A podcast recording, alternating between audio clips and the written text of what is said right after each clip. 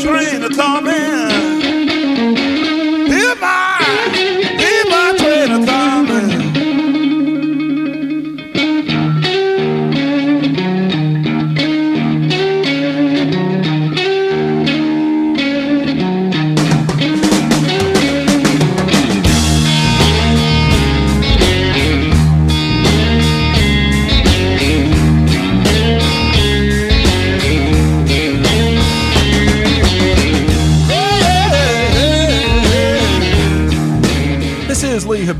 This is Our American Stories, where we love to hear your stories about a loved one who's passed or about your very first job as a kid. And we've done a whole lot of stories from you and by you in your own voice. And today, well, this story is about a quirk. Yes, a quirk, and we've all got them, and we've all got a story around our quirks, and our families have certainly stories about our quirks. Well, a listener and a friend in Chicago, Nick Zagotta, joins us now against his wife's advice to discuss his hygiene quirk. Nick, thanks for joining us.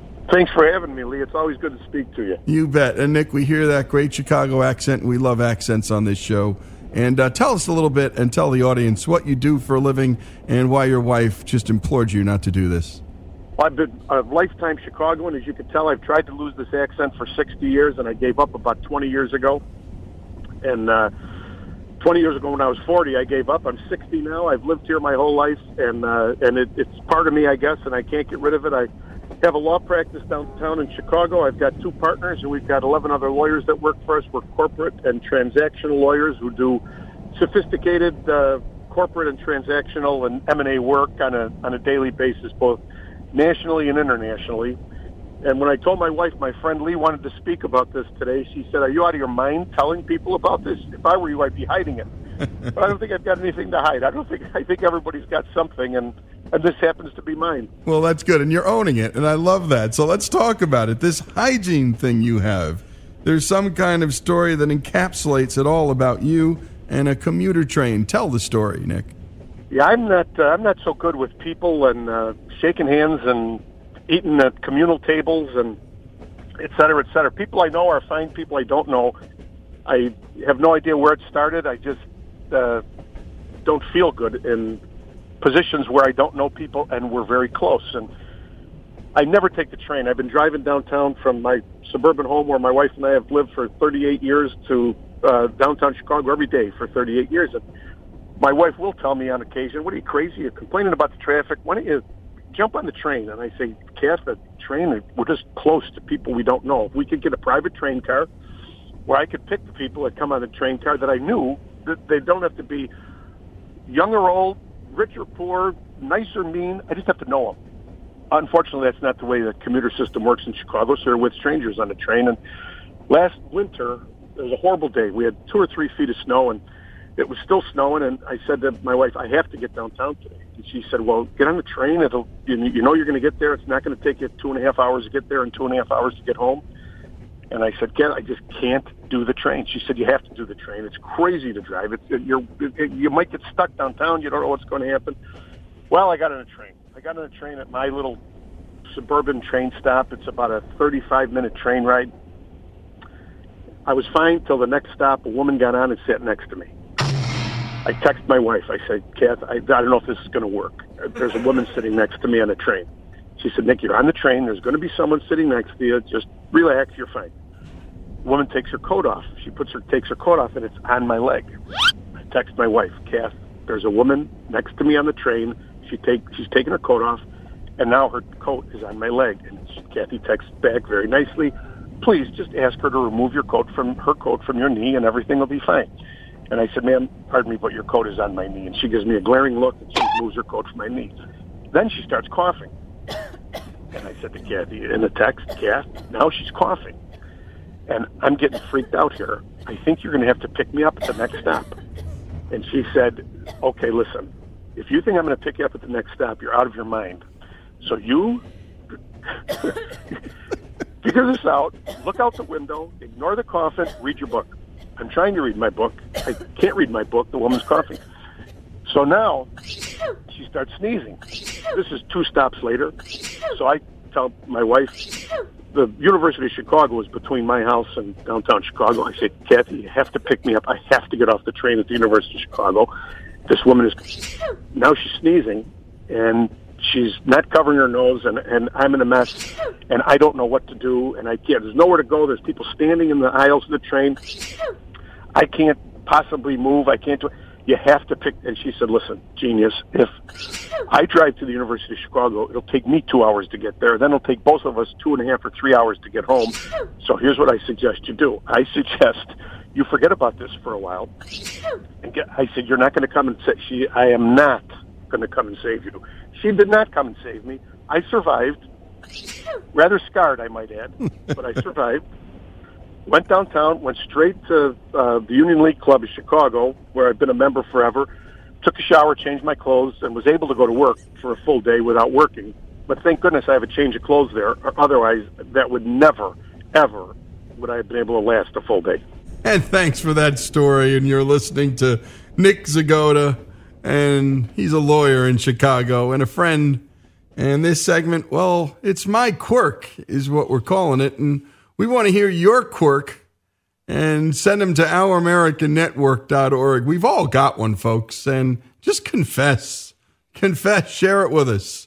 I mean, I love the way Nick owns his. He just owns his. One day I'll write up mine. Uh, mine's just as embarrassing as his, and it's got to be embarrassing. And so, whatever your quirk is, go to ouramericannetwork.org. That's ouramericannetwork.org. Nick Zagotta's quirk well, a lot of our quirks, those of us who are neat freaks, and I am one, I never step into a public shower without something on my feet, ever. People look at me funny. I don't care. I'm wearing something on my feet or I ain't getting in. My quirk, just one of them, here on Our American Stories.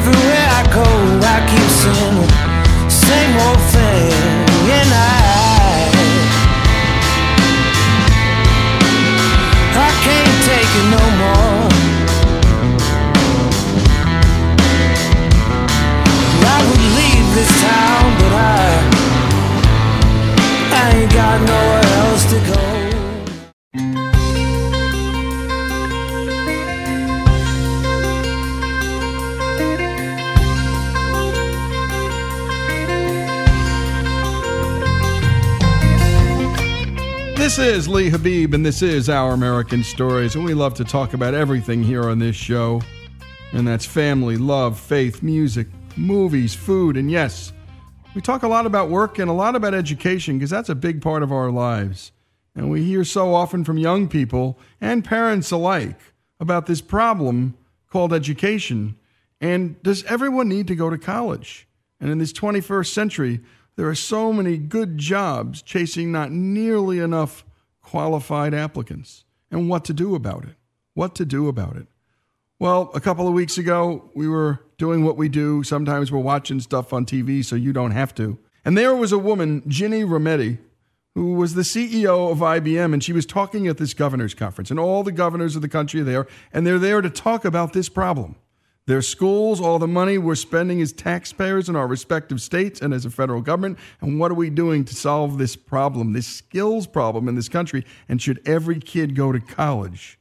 By the way, Ginny Rometty is the CEO of IBM, but no one would have ever thought this woman was going to be such a thing because, well, at the age of 15, her father, well, he just got out of Dodge and left her mom to raise four kids without the help of another provider. But Ginny went to Northwestern, rose up IBM, and became again this CEO. And here she is defining the problem to this audience again of governors of all 50 states. This is not a world where everybody has to be a data scientist. If we paint a vision that the only people with good jobs are everyone with a four year college degree or a PhD, I think that cre- that is not what this world can do. It is going to create a division that is even larger in this country between the haves and the have-nots. You cannot, there must be good paying jobs, and I think it's quite possible. We played around with a term called new collar, which said, we can see it. It's not a four-year degree. Think of it as with less than a four-year degree, maybe you want to call it a six-year high school, you can get a very good, productive job in the data economy in many, many different fields. So we set out on this. It's now been six years that we started down this path. Coined it new collar, so not blue collar, not white collar. Tried to have no stereotype that would be a negative stereotype with this. But the problem for students and companies alike is that very few schools or other institutions are preparing young people for these new collar jobs. So IBM decided to take action with their own Pathways in Technology program to reinvent education. It is a public private partnership that spans grades 9 to 14, combining high school, college, and a career. We will now be up to 120. Texas is going to do another 20, seven states. Uh, as, as the full pipeline of every grade is full, we'll be at more than 60,000 kids. And the idea is 120 schools a very simple formula. And I already know it's working because I've hired a bunch of them already. They're coming out the other end. I've been at it now long enough, so I got proof.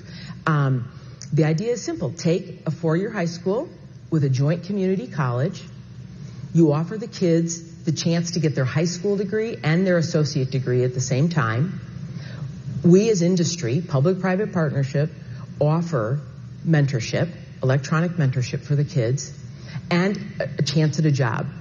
Now, the curriculum, it is not like a trade school. These kids are getting a good broad education, but it is more practical education that can be hired. And so the kids now are graduating and making double the median income. Uh, whether it's not just cybersecurity jobs, it's not just direct IT jobs, it's digital designers, and we've got oh boy, now it's up to 400 other companies across the country helping us with taking on and giving the kids the mentorships and the internships. They even get internships during, paid internships no less, uh, during this. And so to me, that's one way for the youth. I think it's a public-private partnership. I need the employees. Everybody I know needs the employees. I mean, the gap of jobs in this country is still millions. I just look at cybersecurity, it's going to be millions again to go forward. And even with now the Jobs Act, we can bring in back all the jobs. We don't have to train people. So to me, this is a really big deal. And when you look at the um, graduation rates out of community college, we're 400 times better than the average community college graduation rate. 85% of the kids are either graduating with their associate degree or going on to college. We started with the most underserved kids. 70% qualify for free lunch or lunch assistance, if, if that's maybe kind of a, a guide for underserved and they're coming out now. So it's really something that I am so, uh, you can tell I hope, so passionate about that, and I do believe it's a responsibility. I mean, we create this, it's our responsibility to work public-private partnership, and, and there is no one better to sponsor it. There is no one who else can other than a governor. And by the way, that's the sound of big bad business, folks reaching out, speaking out, putting their capital on the line and saying, please help us, educators, families, America. We want to fill these jobs, and we're here to help with the training with, as she said before, electronic mentorship. We can pipe in a lot of learning from people who are on the job who are willing to give some of their time to teach. It's like apprenticeship via the internet. We know this is possible, right? Well, I never saw a set of governors so excited to talk at one of these governors' conferences because this was real life solutions without a burden on the taxpayers, folks. Here's Governor John Hickenlooper of Colorado. When one of the IBM executives came and pitched me on P-TECH, which was in 2012, in Pathways of Technologies, we call it P-TECH. It's P-TECH, yeah. Um, but anyway, I love that IBM gave this guy leeway on IBM time to go out and go out to other states. First they did New York and then showed it could work and then said, all right, here's, we'll, we'll set up for you. You guys are going to have to engage it. So we have it in three, three school districts now. And the thing that's amazing, so it's in one of our school districts is in St. Vrain Valley school districts. And uh, they're up there, they're in their second year there. They're our third school district, but they have a little over 100 kids 70% come from low impact, low income Hispanic households. Uh, almost everyone will be the first generation, first in their generation to go to college. So that ability to provide technology pathways to everybody is really astounding. I just want to make sure that you got recognized for, uh, for that leadership. Well, thank you for your leadership on it too. So seriously. 100 kids' lives changed forever. And again, 70% of those kids in that one school district in Colorado 70% low income households. Next up, Governor Larry Hogan of Maryland. We started this in Baltimore City. We found out what you were doing from New York, and uh, we said we've got to get this in our state. And we took on, we started with two schools, two of the most challenged schools in Baltimore City, and teamed up with Baltimore City Community College. I was just there a couple of days ago visiting with the teachers and the, with the kids and the students, and I can tell you we're trying to expand this all over the state. It number one, we you know we're the cyber capital of America. We house NSA and NIST and the Cyber Center of Excellence. We have 17 universities that are cyber uh, related, 12,000 IT companies, uh, and so we have a huge need for people with technical skills, and we're doing that all over at every level. That's not just what this is about. Getting kids into um, learning technology. To see the faces of these kids who are literally their parents are crying because of the opportunity. They're kids that might not have ever had any opportunity or any hope for a better future that have mentors and paid summer internships and they're learning and they're excited and they see a future because of this and they're first in line for jobs at IBM or one of the other companies that sponsor. It's just an incredible program. So I know six of my colleagues are already doing it. Um, I just want to thank IBM for the innovation and encourage all of you to uh, take a serious look. It's a wonderful program. Thank you. It's a, it's a funny thing, you know, the uh, all of the uh, education, and because part of what we also do, the kids learn, you know, how do you eat a business meal? What's the appropriate way to dress? How do you go to? I mean, there are many things you teach beyond just the content, as you saw, right? But boy, do those! I've never met a parent that didn't want a better life for their child, right? And never, no, it doesn't matter. Yep, so true. And finally, Ginny suggested that we seriously consider how schooling fits into our lives. Is it really something that we can do in one big chunk? I think you need to rethink the education model. We are now going to be in a lifelong learning model. That is a different world because this won't be the last time. And so, where we used to think you could finish at grade 12, maybe go on through university, you're done and the rest takes care of itself. I don't know. To me, I've given a lot of thought about does this mean a new, a new sort of continuous training model that gets put in does education really change in every state? Somebody's going to have to start to tackle that. It's not that i'm looking for incentives. That's i don't need them in a in a company of our size but the small medium businesses this constant retraining that's going to go on i think is going to be a fact of life we're going to focus on and it is. And, you know, you're thinking about $100,000 between the ages of 18 and 22. Well, maybe that needs to go into an education savings account for the rest of your life. For the rest of your life. What was really beautiful about this event, folks, is you were hearing from Republican governors, Democrat governors. They weren't fighting, they weren't screaming, they weren't yelling at each other. By the way, that's why it's not on the news. But it's important to the families listening, and that's why we bring it to you good news out there. Pathways in technology. If it's not in your school district, ask your superintendent why and push and push. There's companies out there waiting to help. Ginny Rometty's story, let's face it, the American worker's story in the 21st century, and all of our family's story here on Our American Stories.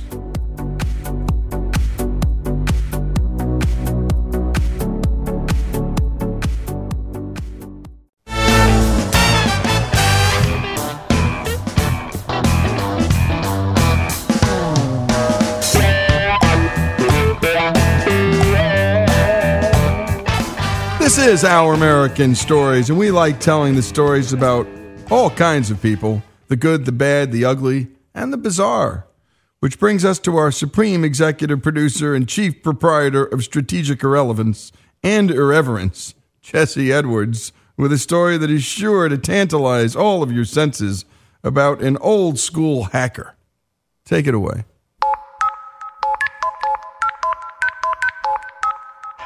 Cannot be completed as dialed. Please check the number and dial again.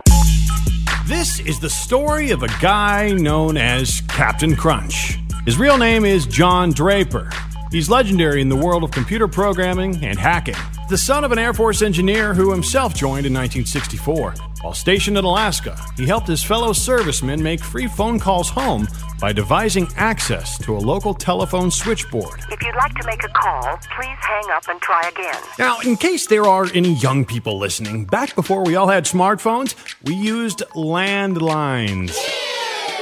Or phones that were attached to the wall by wiring. If you need help, hang up and then dial your operator.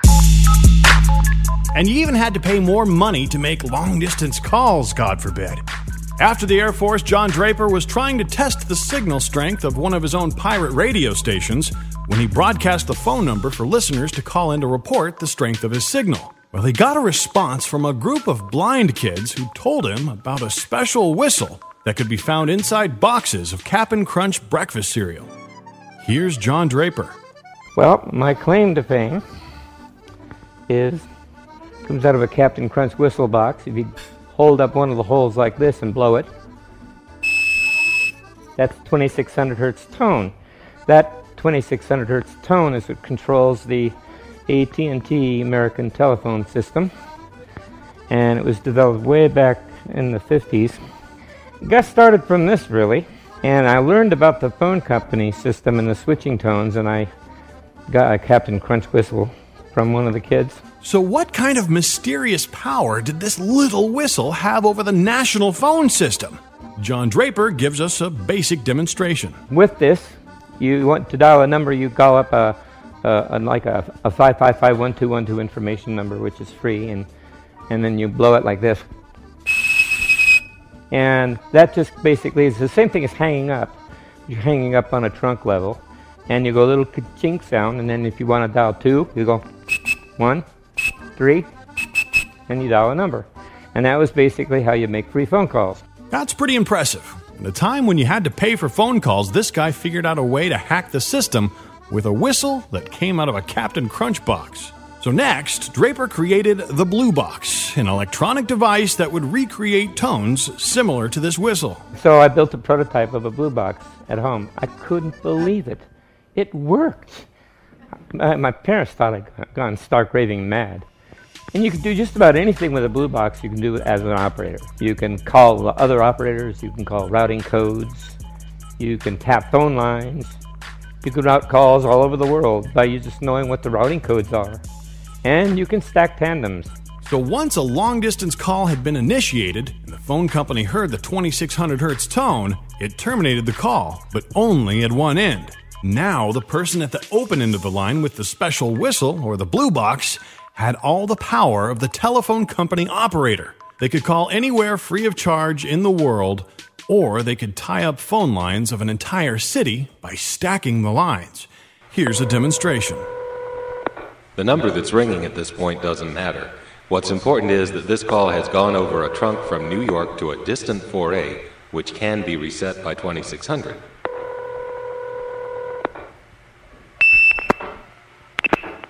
That's the supervision handshake, off hook, on hook. And now it's waiting for new digits, which Ben will supply. That's the sound of Youngstown, Ohio dumping us into a trunk to Canton. And that's the handshake from Canton. Now we're in Youngstown again, which stacks into Canton, and then Canton gives us the handshake. While the implications of this now ancient technology might be lost on some of us now, back then it caught the attention of Steve Wozniak and Steve Jobs. What happened basically at this point, um, the blind kids got a hold of somebody from Esquire magazine article. There was actually this guy, Don Ballinger, who got busted using blue boxes and uh, got real bitter toward the phone company and wanted to blow the whistle on the phone company and let everybody know about it. And uh, the phone freaks found out about it and they contacted Don Ballinger, which is a bad mistake, and they told him about me. And then they wrote this Esquire magazine article called The Secrets of the Little Blue Box, October 1971 issue. And uh, Steve Wozniak got a hold of the magazine and uh, showed it to Jobs. And Steve says, let's build them and make them and sell them. So that's what they did. In fact, Steve Jobs' first job, or at least his first business, was selling blue boxes. the device that allowed users to get free phone service illegally. Not only that, but you could hack communication centers all over the world with the technology. Here's Steve Jobs. You could, you know, call from a, a payphone, uh, go to White Plains, New York, take a satellite to Europe, take a cable to Turkey, uh, come back to Los Angeles, uh, and you go around the world three or four times and call the payphone next door and shout in the phone and be about 30 seconds and come out the other end of the, the other phone. So we actually, and these were illegal, I, I have to add. Uh, but in spite of that, we were so fascinated by them that Woz and I actually figured out how to build one. We built the best one in the world. It was the first digital blue box in the world. And uh, we would uh, give them to our friends and use them ourselves. And you know, you, you rapidly run out of people you want to call. But it was the it was the magic of the fact that two teenagers could build this box for $100 worth of parts and control hundreds of billions of dollars of infrastructure in the entire telephone network in the whole world. But it seems like all fun and illegal things like this eventually come to an end. John Draper, Captain Crunch, got busted. I got busted because somebody was using uh, Woz's Blue Box. Phone company detected it, and the person had my phone number and abused my privilege and wrote my phone number down, and that was how I got busted. Otherwise, I would have been pretty, pretty safe even today because I was very careful. Captain Crunch ended up serving two prison sentences for phone fraud. While serving a third prison sentence, Draper set to creating the Easy Writer, the first word processor for the Apple II. While out on work release, he had access to a computer in a small studio, though sometimes he needed to take copies of his work home to prison so he could continue working on it. We're sorry. Your call cannot be completed as dialed. Please check the number and dial again. But the phone hacking mischief didn't end there for our old friend John Draper here. After prison, he made a fascinating discovery while scanning 800 numbers. Maybe two or three years later, and uh, discovered a very interesting phone number. Uh, it was an 800 number that uh, later I discovered it to be the White House CIA crisis hotline number. And uh, there was a way to tap lines back then, so we sit in on the line and listen to it for a while, and it was on an unencrypted link. And uh, somebody said, Olympus, please. And the voice on the other end sounded remarkably like Nixon. People have got to know whether or not their president's a crook. Well, I'm not a crook. I wrote down Olympus. And two weeks later, I went to a party and somebody wanted me to trade. Uh, somebody had this really cool number. I wanted it. And phone freaks like to trade numbers. So I said, uh, I'll trade you a number. Would you like to have the, the CIA crisis hotline of the White House? And he says, You got what? so I gave him the number. But before I even had a chance to give him the number, he'd already stacked two or three, ten, two or three trunks in there calling the number. And he got, got him on the line. And uh, he said, uh, Sir, we have a national crisis on our hands here. He says, What's the nature of the crisis? He says, Sir, we're out of toilet paper. They hung up. First instance of punking uh, the president. Your call cannot be completed as dialed. Please check the number and dial again. And that's phone freaking extraordinaire, the one and only Captain Crunch, John Draper. This is Our American Stories. And thank you as always, Jesse. As odd and irreverent as always, John Draper's story, Captain Crunch's story, here on Our American Stories.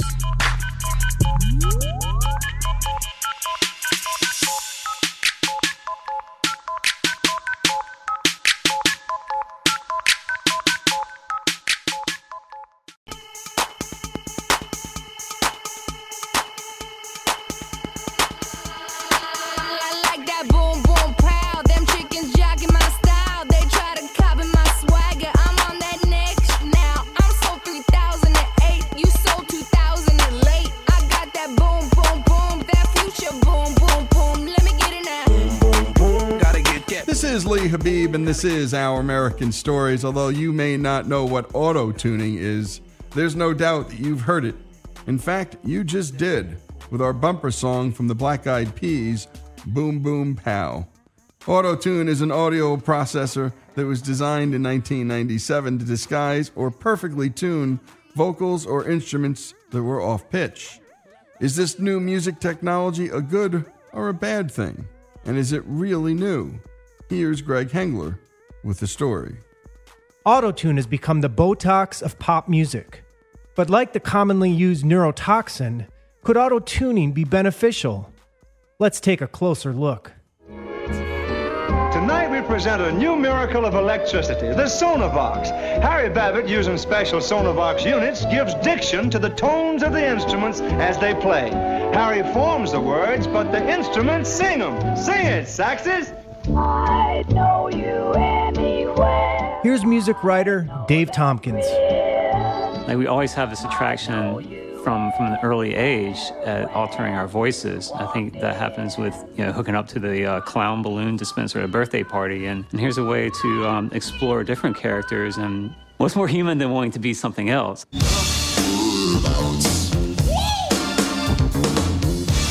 Here's musician Ben Harper. More bounce to the ounce. I mean, when that dropped, driving down Crenshaw Boulevard in LA, playing Roger or Zapp, you're sure to get a girl's attention. Marvin Gaye or Roger Troutman. Can't miss. Roger Troutman and Zapp, to get that sound, you had to take a tube, hook it up to a, an electrical charge, and it would send an electrical current down your throat that would then go through a box and go through whatever instrument you were playing. Your voice, through the electrical charge and current that was going into your throat, was coloring whatever instrument you were playing.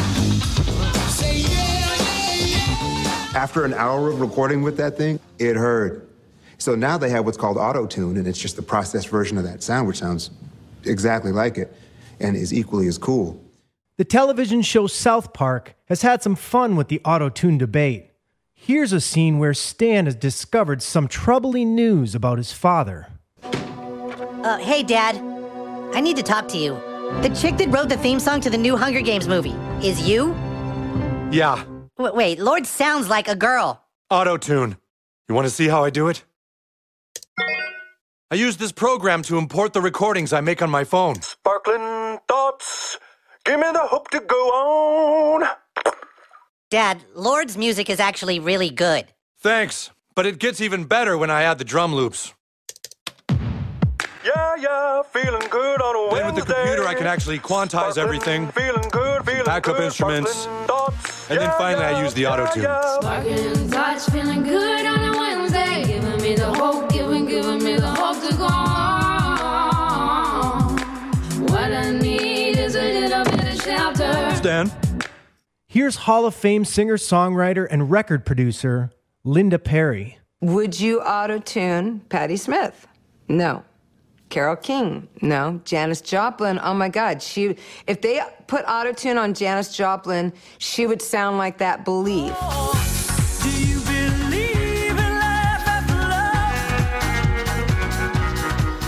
And you know that's where that came from. That sound came from, and I love Cher, but they must have accidentally left it on while she was singing. I know this is what happened. And then it went, and they were like, what is that? That's cool. Here's culture writer Oliver Wang. What happens a generation or half a generation later is that R&B artists and hip hop artists they discover they actually really like the sound of auto-tune. They like the sound of this kind of robotic otherworldliness, something that sounds completely unnatural. One of the first people to do it in a big way that surprised a lot of people was actually Kanye West. I'm not loving you way I wanted to. Here's musician Bonnie Raitt. Had to run from you. There's something great about not fixing stuff. You know, I leave funky notes in all the time and slide notes that aren't quite up to it, and I'll, I'll, I'll tune it back up, and it just loses a lot of what the edge to it. Here again is Ben Harper. Now that auto tune has become a sound, if you want that as part of your sound, by all means, it's a sound and it works. So if you want that as your sound, go. But if you want your voice as your sound, no effects. Start working on scales.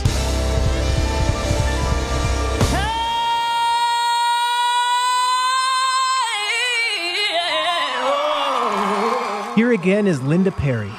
There's not a lot of Christinas. That woman can sing.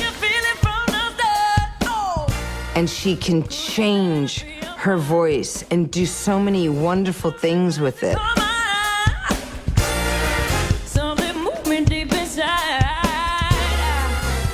Her problem is her perfectionism. That's where she gets into trouble when she tries to perfect the vocal. Troubled waters there, but when Christina just sings,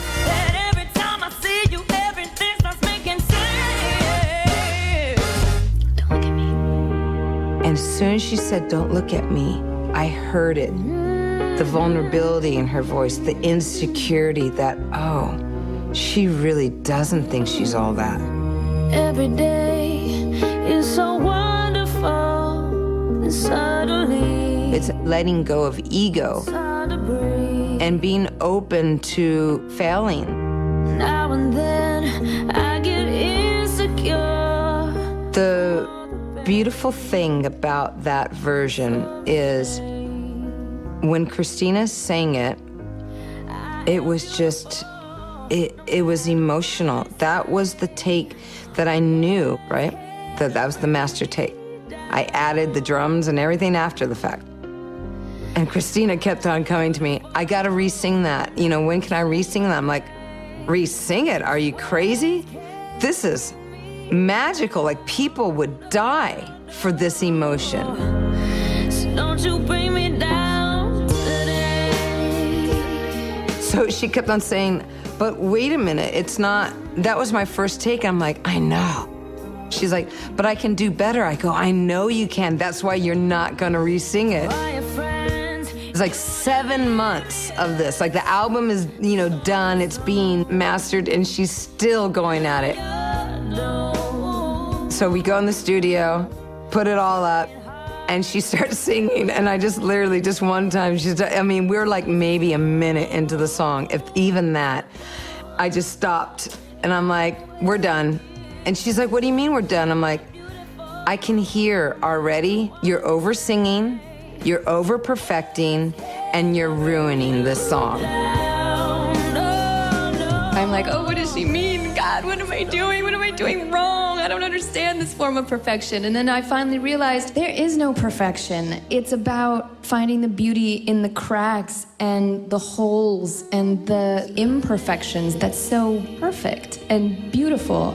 It's actually about people allowing themselves to be vulnerable and insecure and not always feeling like they're going to get everything right. Because that's what the true beauty of life is. It's about not really getting it right. It's just getting it right in the moment of who you are right now. Certainly, while all music can be a mathematical equation to varying degrees, soul isn't. Soulfulness isn't. There's such a huge, great, soulful place for technology and music. There is. But there is place where you just go over the edge and lose the, uh, the center of the circle. Every generation of people who listen and write and, and think about music always fear that technology is going to create this homogenous sameness and that everything's going to sound the same. And you can find those complaints going back to the 1920s and 30s. You know, here we are almost 100 years later, and if you look back on the history of it, you would never say, oh, yeah, music in all of these different generations and eras all sounded the same. We can always find difference. We can always find the things that stand out to us as being unique.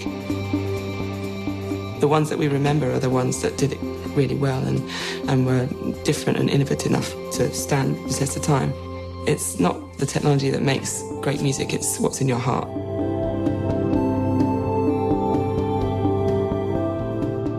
We don't really judge a vocal on an intellectual level. What we respond to is some feeling that they're honest performances. And when we start to feel like this singer is carrying some truth to us, we make the deeper investment. This is not just the singer songwriters. It's not just that confessional mode. It's James Brown. It could be Chic. But we know when it's you know, this is where we start to run out of words and we turn to authentic. For Our American Stories, I'm Greg Hengler.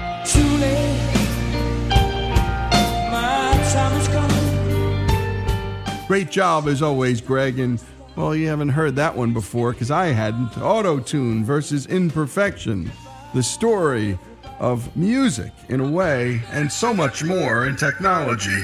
This is Lee Habeeb, and this is Our American Stories.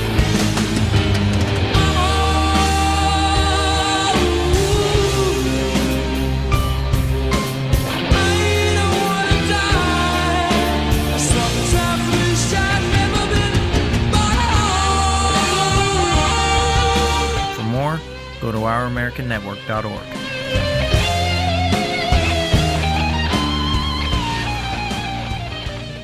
What is love? Baby, don't hurt me. Don't hurt me no more. Baby, don't hurt me. Don't hurt me no more. This is Lee Habeeb with Our American Stories. And for the next half hour, we'll be discussing a big topic the state of love on college campuses. And I might add, this probably applies to the millennial generation and maybe even to people in their early 30s. But the focus here is on one particular college campus and one particular professor. And we're fortunate to be joined by one of the nation's true experts and contrarians on the topic. And that's Kerry Cronin, a professor of philosophy at Boston College. Kerry, thanks so much for joining us. Hi there. Thanks for having me. Well, you know, Kerry, first off, you're a philosopher, and and so love. By the way, love is not something that uh, philosophers ignore, um, but but dating probably, and I'm not sure Plato dug deep into dating. Um, but how did you become such an expert that students, your your the people and the kids you teach, mentor, coach, dubbed you the love doctor? Is it through the philosophy classes or something more? Tell us a little about this title you've earned at Boston College. Well, it is it is kind of funny to me. I, I I don't consider myself to be an expert on this, but I love talking to students about their lives and about their choices and the ways uh, that they make their life decisions and their moral decisions. Um, I think it does. It has come. It, this whole thing, me being involved in this and talking to students about it, had emerged in the context of philosophy classes that I teach. Uh, you know, we're we're looking at texts that in which we're thinking about friendship and and relationships and the importance of that in a community and in a person's life and flourishing. And so we sort of get to these kinds of questions all the time. But but it was conversations with students outside of class actually that led me to talk really specifically about dating and hookup culture and to find out what the heck is going on out there. And students over the years, probably I've been probably talking to students about this for eight to ten years now, very openly, and they have just been wonderful uh, in telling, in being very upfront about what what dating and hookup culture is like in college, what how they feel about it, what their anxieties, their fears, and their desires are. So it's been wonderful. I, everything I know, I've learned from them. And how did you stumble upon the specific start, talks you had about dating and relationships? How did you stumble upon this absence in their lives? Well, you know, it was interesting. I I had a conversation with a group of students about gosh, it had to be 10 years ago now. I had I had worked with some students on a student program and we were going we went out for ice cream after the program just because it had gone well and I was the facilitator of a discussion. It was a public discussion on on faith actually. And and so we went out for ice cream afterwards and they were all seniors. There were eight seniors and we we were just talking about life and life after graduation and that sort of thing. And I after talking about jobs and grad schools and different options, I, I said, you know, what about what about the people you're dating? And and I got a real blank stare from them all. And I thought, what's going on? And they said, "Oh, we don't do that dating thing anymore. Where that's we just don't do that. That's not really done here." And I I pressed them on it, and after that, I just started asking questions regularly about it, and students told me a lot uh, about hookup culture. I learned things that I, I thought I knew about. I learned things that I never knew about. I, I've and I've thought about these things with students for years since. Well, and it's uh, interestingly enough, you you learned, I, I guess, that the hookup culture, just as years ago there were dating rules, Kerry, that the hookup Yeah. culture itself had rules. you know what I heard from students a lot at the beginning was, well, you know, we don't we don't really date. We would like to keep things much more casual, and that there was this idea that that the hookup culture was the casual thing, and and that that was the easy thing. But when I when I listened to them, I realized that that it it actually looks like it's super casual and that there are no rules, but there are lots of rules. And I say to students all the time, and they and they all agree. You have to know the rules to participate in hookup culture. Everybody knows them, but nobody speaks about the rules. And um, and if you break the rules, you're out. You know, nobody wants to have anything to do with you. So Right. so you they they figure the rules out pretty quick. And and and the rules include, you know, so typically when I talk to students, I'll I'll run through some like the top 10 rules, you know, rules like don't talk about it while it's happening. Don't ask what does this mean? You know, don't you got to learn how to use texting. You know, don't stay over. Know where your, you know, know where your earrings are so you can grab them when you're leaving. Know where your shoes are. You know, don't be awkward. You know, uh, there's there's all kinds of things that that are part and parcel of the hookup culture that that students know and that they figure out the rules. But as I say to them, isn't it strange that we think there are no rules and that dating is so formal and everybody's so terrified of asking somebody out for a cup of coffee? But to get involved in hookup culture looks like it's ordinary and casual and that there aren't rules, but but we know that. We know there are. You know, I want to play. A, I want to play a clip from you. I'm going to hold on a response, and then we'll get the response on the other side of a break, Kerry. But it's Okay, a it's a sure, clip of you and a talk you gave to the Love and Fidelity Network, and then again we'll ask you. We'll ask. We'll talk to you about it right after the break. I know that students uh, at, at my university are incredibly ambitious, smart, wonderful, socially just, interested in other people until about Thursday afternoon, right? And then the nighttime culture sort of gets going, and suddenly it's, it's, a, different, it's a whole different scene. It's a whole different scene, and we're going to get to the other side of that scene in a bit. Uh, we're joined by Kerry Cronin. She's a professor of philosophy at Boston College, but she's known at the school as the Love Doctor. And it's because of some of the things he's been doing with the kids as it relates to their lives and to this thing that for millennium men and women did called dating. But the millennials, it turns out, are not doing much of. And I think this will interest every parent listening. It'll certainly listen, uh, uh, excite the millennials listening because this is their lives we're talking about and not in judgment. None of that here.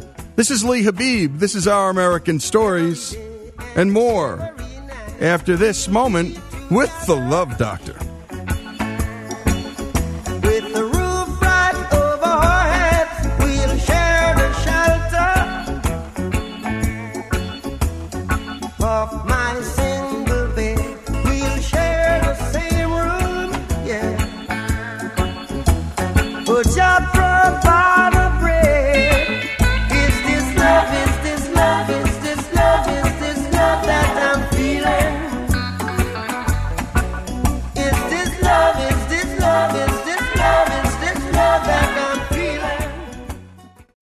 I'll be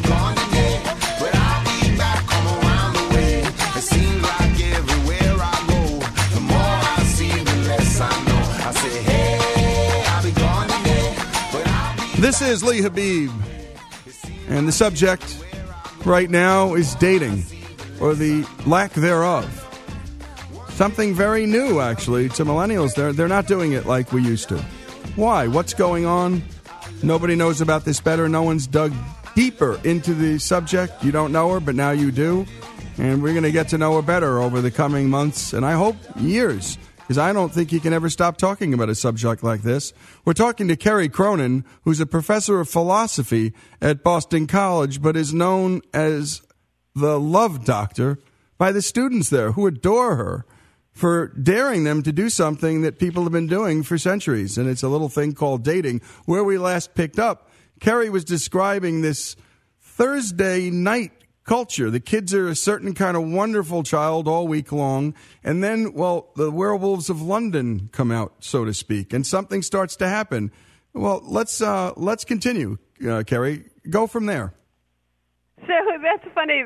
That's a great description of it. I, I often say to students, you know, the students I I, I work with and live with here at, at Boston College are lovely. They are just hardworking, lovely young people, and they they're eager to please. And They're eager to work hard and compete.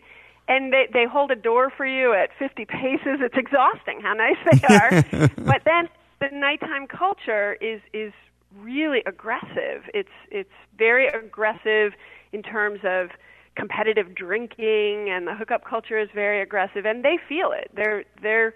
I, I find, and we we all know that college students in the United States now are are very much uh, affected by anxiety and stress, and I think this has a lot to do with it. Um, they're they're busy in their daytime lives, but at night uh, it's it's rough out there, and they're trying to to find their way and find their work out important questions about who they are and what they want in their lives. But there's not there isn't a culture that's helping them at all. No, and you know, it, it's always been tough to be 18. Uh, so let's not forget that. and, and it's hard for us at 30, 40, I'm, I'm in my 50s to remember, but my goodness, think about it just for a minute. And you'll wish you weren't 18 again after you think about it, actually. But for those of us who are unaware, Kerry, can you paint a picture of what this quote nighttime hookup culture and scene looks like and why exactly it's so appealing in the end, or maybe not appealing, but what draws these students into it?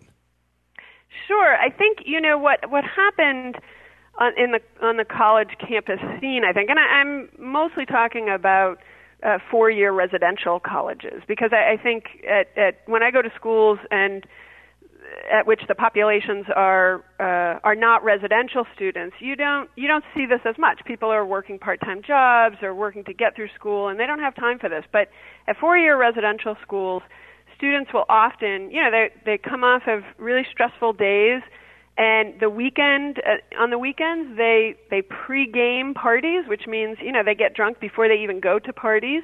Mostly because, for instance, our campus is is mostly a dry campus, and so they are ostensibly not drinking on campus, Right. but they they have to find their ways to drink. So they go to parties and they've got to get drunk fast. You know, the keg party script is you got to get drunk fast before the RAs or the police come and break it up. So so it's much more of a shots culture, if you will. You know, it used to be years ago beer was the the drink of choice for, you know, Animal House kind of that scenario.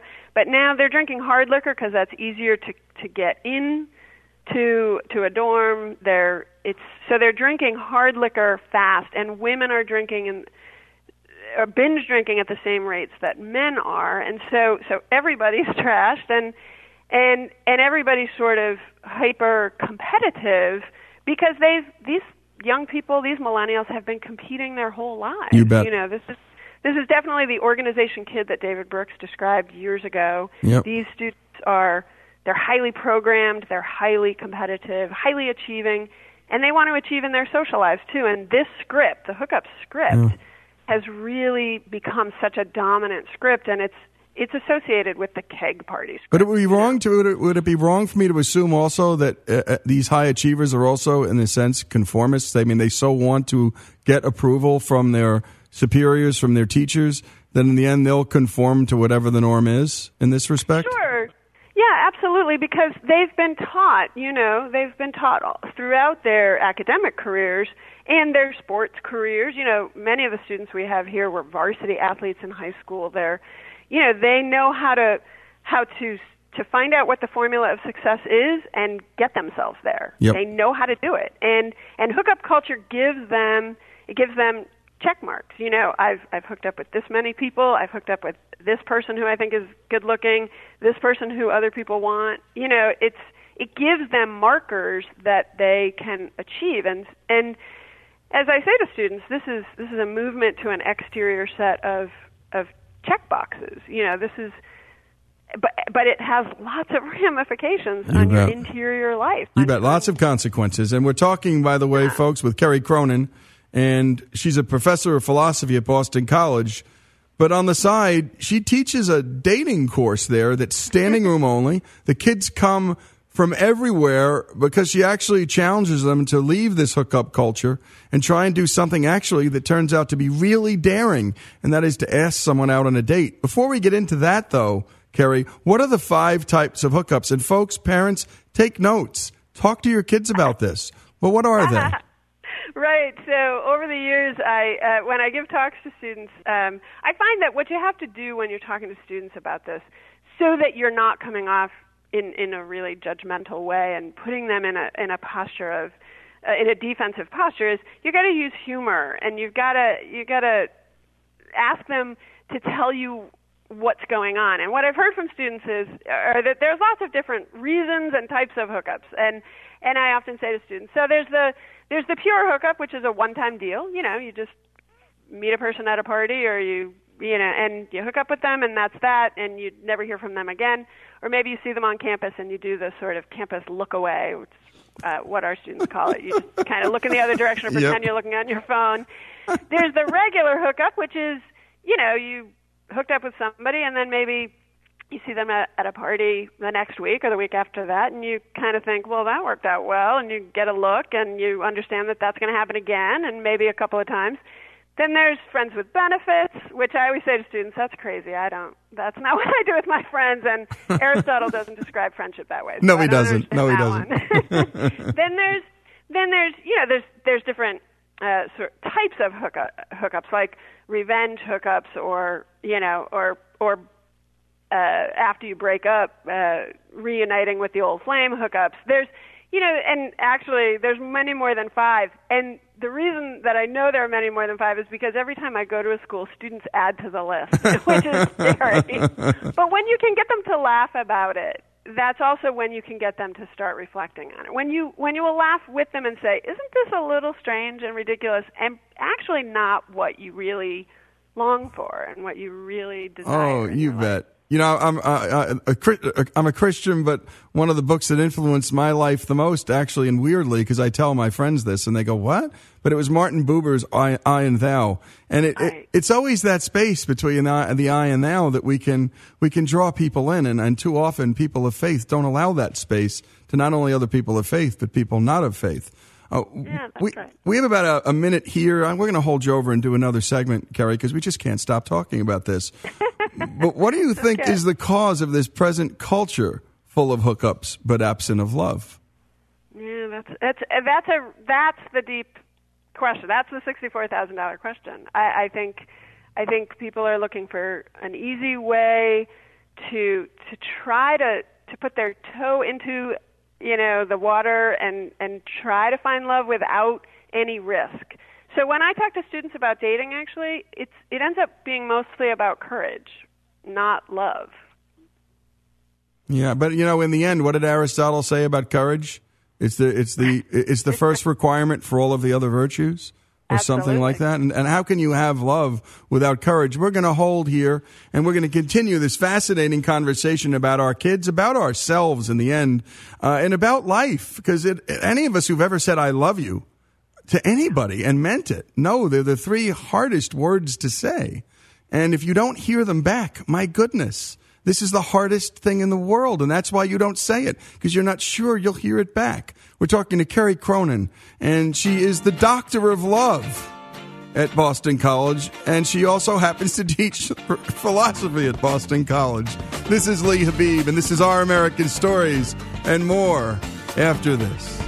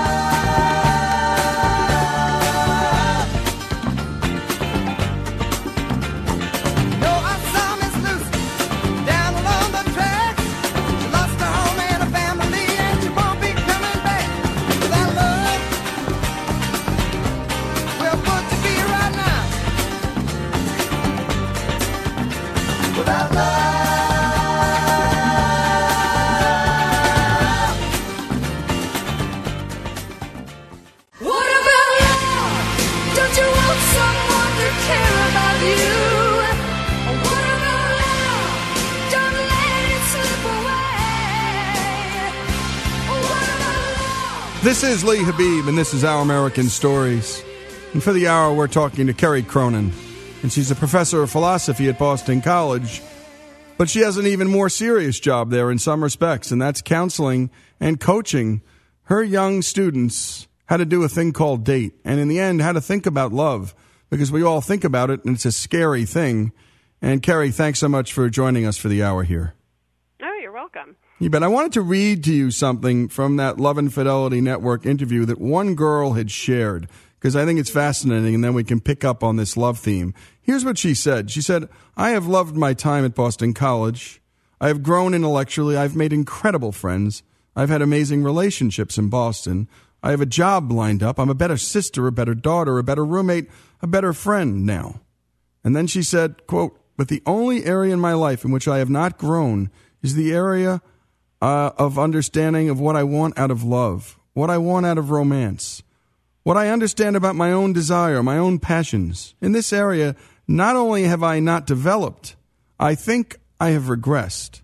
I think I am more scared, more unsure of myself, and I know myself on these things less than I did when I graduated from high school. My goodness, what a self aware human being. What a beautiful human being to even write this. Kerry? Yeah, I remember that young woman very well. Um, she was actually part of a focus group that we ran here when we were trying to figure out. Uh, uh, some some of the administrators here at Boston College tried to ran focus groups with students to try to figure out what was going on in terms of hookup culture and dating and relationships and uh, sexuality. And and so we had a number of really wonderful students who came and shared shared really deep and profound reflections like that with us. It was stunning to me. And when I when I heard that young woman speak, I, honestly, I was heartbroken because you know we pride ourselves, especially here. This is a Jesuit university. We pride ourselves on educating the whole person, and and to me, that's unacceptable. We're not doing our job if we're not helping students to navigate the most important parts of their lives. Yep. Uh, and that that's just heartbreaking to me. You know, man is not an economic animal alone. And, you know, the great Alexander Solzhenitsyn leaves a Soviet gulag, comes to the United States, and everybody thinks he's going to hammer communism. But he does quite the opposite. He gives a lecture to everybody about the downsides of capitalism. He's no friend of communism, but he talks about the material and how the material can actually squelch out the spiritual and kill love. And no one was expecting that from Alexander Solzhenitsyn and why it's one of the great talks in American history. By the way, you can go to Great American Rhetoric and you can look up Solzhenitsyn and look under A, not S. That's how they put everything there. We want to play a clip for you, Kerry, uh, again from that uh, talk at the Love and Fidelity Network, and pick up on this duty and responsibility of a Jesuit school, for goodness sake, teaching the whole person.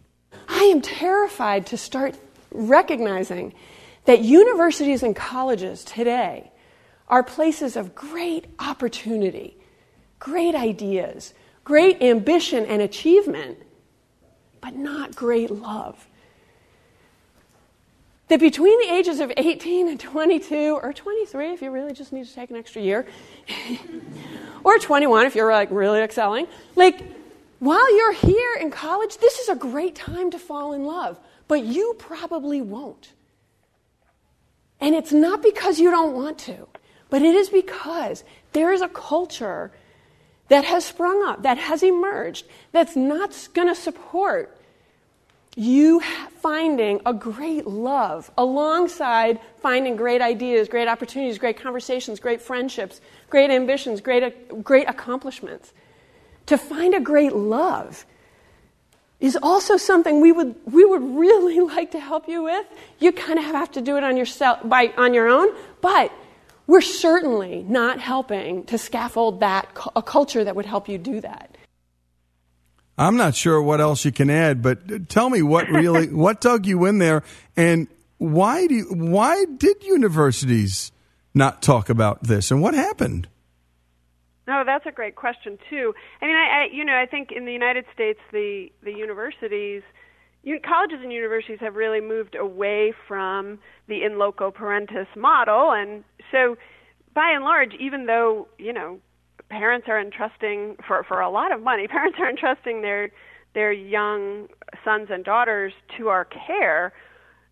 the the general rule of thumb is stay out of their business, and and there's something important in that insight. Mhm. But what happened was, I think we we went to to a far extreme on that, and and I find that that college students really want a lot of help, and they're not afraid of older adults uh, helping them with things. Uh, unlike p- previous generations who didn't trust anybody over the age of 30, Right. I find that millennials crave conversations about their lives. They they crave coaching, if you will. Um, I find that when I talk to uh, young male students, for instance, uh, as well as young female students, actually, when I think about it, they are really receptive to life coaching sort of attitudes, and they they the more that I talk to them about this, the more they want to meet with me and talk to to me about this, and so they're really craving some help, but I think that we're assuming that they don't want any help and that they don't want to be told how to live. Well, as a matter of fact, they don't want us to be overly directive or overly moralizing or judgmental, but they want conversation. And it's you know, it's it's not easy to walk that fine line uh, in having conversations that that are helpful but not intrusive. You know, but I think um, I think faculty and administrators and staff members who who are happy in their own lives and who are really um, who have who have their own children perhaps uh, who are going through these kinds of things they can be really helpful but most people are sort of nervous about talking about these kinds of things You know, I, I'd tell you a story. I was on a plane uh, about, probably about a, um, well over a year ago. Attractive young lady was sitting next to me, and I was writing a column and battling out a column about love. Um, and I was getting close to my little girl's birthday, and I had never known anything like that kind of love for a child. I'd known a love for for a woman finally, in my and I, had waited way too long to know that because I actually was a millennial before there were millennials in this respect. I was afraid of saying I love you to somebody, and I confess this in this column. I had never properly said it to a woman until I was 41 years old because I was afraid of the rejection. Who knows why? I, I don't know, but I didn't. And I write about this, and then I get to the part of the column where I'm typing, and I'm going to read you some of the words because I could feel her reading this. And as she was reading it, she, I could feel her crying as I was reading it. And I wrote, as I quoted a line from Julian Barnes, and Barnes, Barnes had said, I was 32 when we met and 62 when she died, speaking of his wife. She was the heart of my life and the life of my heart. You put two things together, Julian Barnes wrote, that have not been put together before, and the world is changed. And then I wrote, That's the power of love. The world is changed by it. Without love, the world is barren. The day my wife told me she was pregnant, my world changed again. In what is the greatest love song ever written about childbirth, the narrator in Bruce Springsteen's Living Proof says this In his mother's arms, it was all the beauty I could take, like the missing words to some prayer that I could never make. It was and is all the beauty I can take, watching our daughter grow and laugh and play, the heart of my life, the life of my heart, the answer to a prayer I never even knew to pray. I turned around and she was weeping. And I started a conversation as deep as I'd ever had with another human being who was about to get married and was crying, she told me, because I asked her why. Her husband just told her she did not want to have kids. Her husband to be. On the back end, we're going to talk about what happened there, Kerry, and then talk to you about some of those same kinds of conversations I am sure you have had with these young people. This is Lee Habeeb. This is Our American Stories. And we're talking for the hour about dating, about love, with the love doctor and a professor of philosophy at Boston College, Kerry Cronin.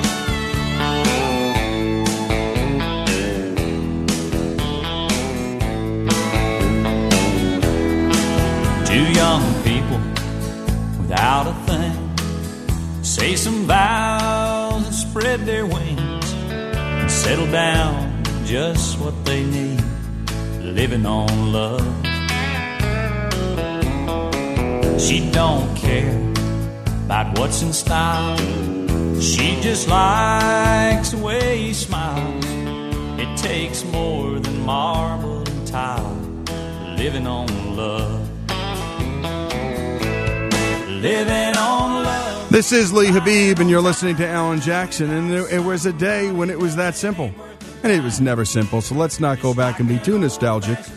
But back in the day, my parents, so many folks I know, the guy met a girl, he asked her out, and if it was right, they moved along and they started a family. No existential dread.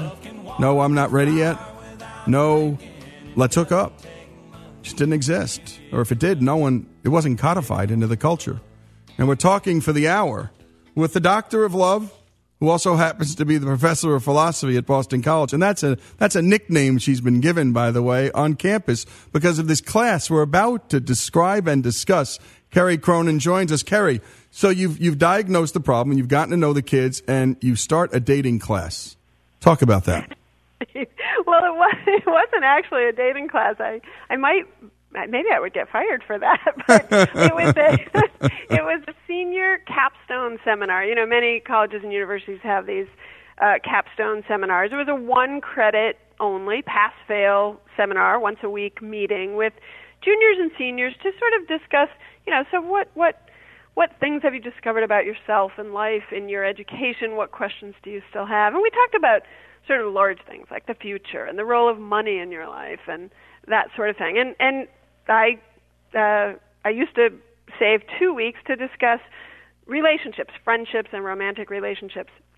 And and after I had discovered that uh, this the hookup culture was such a dominant script, I decided in one of these seminars that I would ask my students to go on a tr- what a traditional date, and I uh, they all seemed pretty excited about that. The first group was about 15 students in a class, and so I said, "Oh, you know, could you by the end of the semester, could I want you to ask somebody out and go on a date?" And so week after week they came back and they kept talking about it. Oh, I don't know who to ask. Uh, you know, I don't know how to do this. Blah blah blah. And I, I kept wondering why this was so complicated. Well, we get to the end of the semester, and only one of the 15 students had, had been able to do it, which I thought was really shocking because, again, these are really bright, wonderful, beautiful students. And so the next semester, during the drop ad period, I said to them, you're going to have an assignment to go on a to ask somebody on a date, go on a date, and and re- write a reflection about the date, and you have to do this assignment. I won't pass you if you don't. It was a requirement. it was a requirement. I had to make it a requirement because Yep. I realized they would just keep talking about it and talking about it and never doing it. So. So I said you could drop the class right now. I think three three students dropped out right away, but three more came in, and so that second semester, everybody did it, but it was sort of a mess. They didn't know what they were doing. It, you know, we had lots of lots of students would come in and tell funny stories about it. So by the third semester, I I sort of wisened up. I now when I give this assignment, I give this assignment now in my uh, freshman to my freshmen who take a great books class with me, um, and I I give them a, a sheet of paper that has instructions. I had to come up with a set of instructions because what I realized was that hookup culture had not only become the dominant social script, dating as a script had been completely lost. They didn't know how to do it. Yep. And so I, I needed to give them a set of instructions so they have to follow a set of my rules. Um, and on the back side of the, the sheet is a list of 50 inexpensive dates around Boston, you know, so that it doesn't have to be a burden. Yeah. And uh, and so from there, we've gone in every semester. Uh, I give it now to freshmen because, you know, freshmen are, uh, they, they, my students this year will have this assignment in February.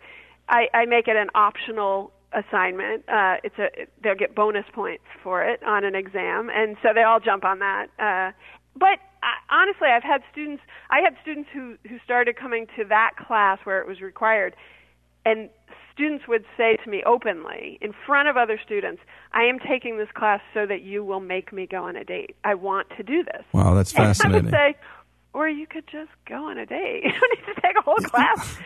just to do that. But they're it's so outside of the norm Yeah. that they need an excuse. Well, it's And I'm- interesting, Kerry. What's interesting is that they, it seems to me they're more at ease hooking up than just Sure asking somebody out, and that's remarkable. I wanted to rip through some of these rules of yours, if you don't mind. Sure. And one of them, by the way, uh, uh, like on the top of it all, is that uh, obviously it's alcohol free because we all know that what the students use alcohol for does not at all lend itself to getting to know someone. In fact, it's quite the opposite. It, it's to not know them. That's why we do it and allow us to do things we wouldn't do but for the alcohol. So here are the nine rules. You must ask someone who you are legitimately interested in, and you must ask them in person. Text can be sent to arrange a time and place, but the invitation must be expended face to, extended face to face. Two, the date should last between 60 and 90 minutes, no more, no less.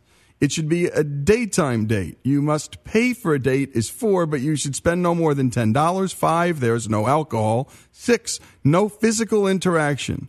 Seven, you are allowed to say that it is not for an assignment, that it is for an assignment. Eight, you can only divulge your plan with three people. Nine, when you ask the person, plan for your date no more than three days in advance. And 10, optional, submit a two page reflection paper to Professor Cronin while this assignment is ungraded and it would be impossible to ensure its completion. It is a worthwhile endeavor. So go forth, students of Boston College, and find love. And if not love, then at least a story. That is so delightful, and I'm just shocked that we're we're we've come to this. But thank you for doing it. What's the reaction now? You've gone from 15 students. How many students are interested in this now at Boston College? Oh well, you know that's the most fun. The the most fun thing that I realized that happened um, that that happens uh, is this. I actually am in any given semester. I'm giving the dating assignment to maybe 25 students. But although I I give a lecture on campus each year, uh, in so and usually there's three three to 400 students at that lecture, and I say if you're here, you have the dating assignment now. But the interesting thing is that that I found that happened was not that just 15 or 25 or even 300 students went on dates. What happened was as soon as the dating assignment was on a piece of paper, students would bring it back to their dorm rooms, their apartments, and and here most of the upper class students live in apartment style um, suites, and so they have six or eight roommates. And so what was happening was they were bringing it back to their apartments, and it was people were discussing it. It became such a buzz, Wow. and and it really is. Everybody knows here if students start to ask you out, you'll, they'll often hear someone respond, "Oh, is this a Cronin date?" So, and I always say to students, "That's fine. That is Blame fine. it on me, you know, because that'll make you feel a little less nervous and." It can be funny and something to talk about for the first five minutes of the date and laugh about. That's great. Make it a fun thing. That is. It, it's that- supposed to be fun. It is supposed to be fun, and it, it's delight. It's a delight, and it's supposed to be scary too. And think about how many scary things are fun. Uh, You know, we go up in in gigantic slides and pummel on down and pay money for that. But that, that's dating. Uh, Let's face it. You know, one thing I wanted to ask you, you you know, you you have all these kids who've done these dates. Um, Mm. Can you talk about uh, some student reflections from their dates? Give us a couple of, you know, what have you learned from your students? What have you taught them, and what have you learned from them? Oh, abs- I have learned so much from them. It's it's it, it's outrageous how much I have learned from them. I have I've got uh, a locked file drawer full of these reflections. And and one of the things that I want to point out that I do in the class too is they're not only giving me uh, their reflections after they've gone on a date, but we we find class time for them to talk about it with each other and tell the story of their dating. And what they mostly want to talk about is the story of the ask. That that asking someone out in person is is the big hurdle and it's the thing that they love to to retell. And what I have I've found in reflections is some of my favorites are uh, pieces of refl- of student reflections have to do with how anxious they feel during the ask. I had a student uh, years ago who wrote um, this beautiful reflection on on asking a guy out, and she said she described it thus. She said, "My heart was pounding and my palms were sweating as I approached as I approached my target." And when when I read it, I thought, "Uh oh, wait a minute, what's going on?" But these are the kinds of ways that they feel, and they they write beautifully. But you know, you do you know what's really going on there? I think what's going on there is it's the red badge of courage. People love to write about that which they overcome. This That's makes exactly them this makes them proud. And my goodness, that's better than hey, here's how I hooked up. And now it's one of those dark memoirs about how someone took too many pills and offed herself. Uh, That's Kerry, exactly right. I, I can't That's tell exactly you. Right. You know, the, the, your point about stories is absolutely correct. One of the one of the things I say to students about hooking up is that, that that's part of the game of hooking up, right? Is to you know on Sunday morning uh, or Monday morning telling the story of who you hooked up with on the weekend and getting the points for it and the social status for Yep, it. yep. But telling the story of going on a date, students will say, wow, people came up to me and congratulated me for having asked somebody out, and people are impressed that I did that.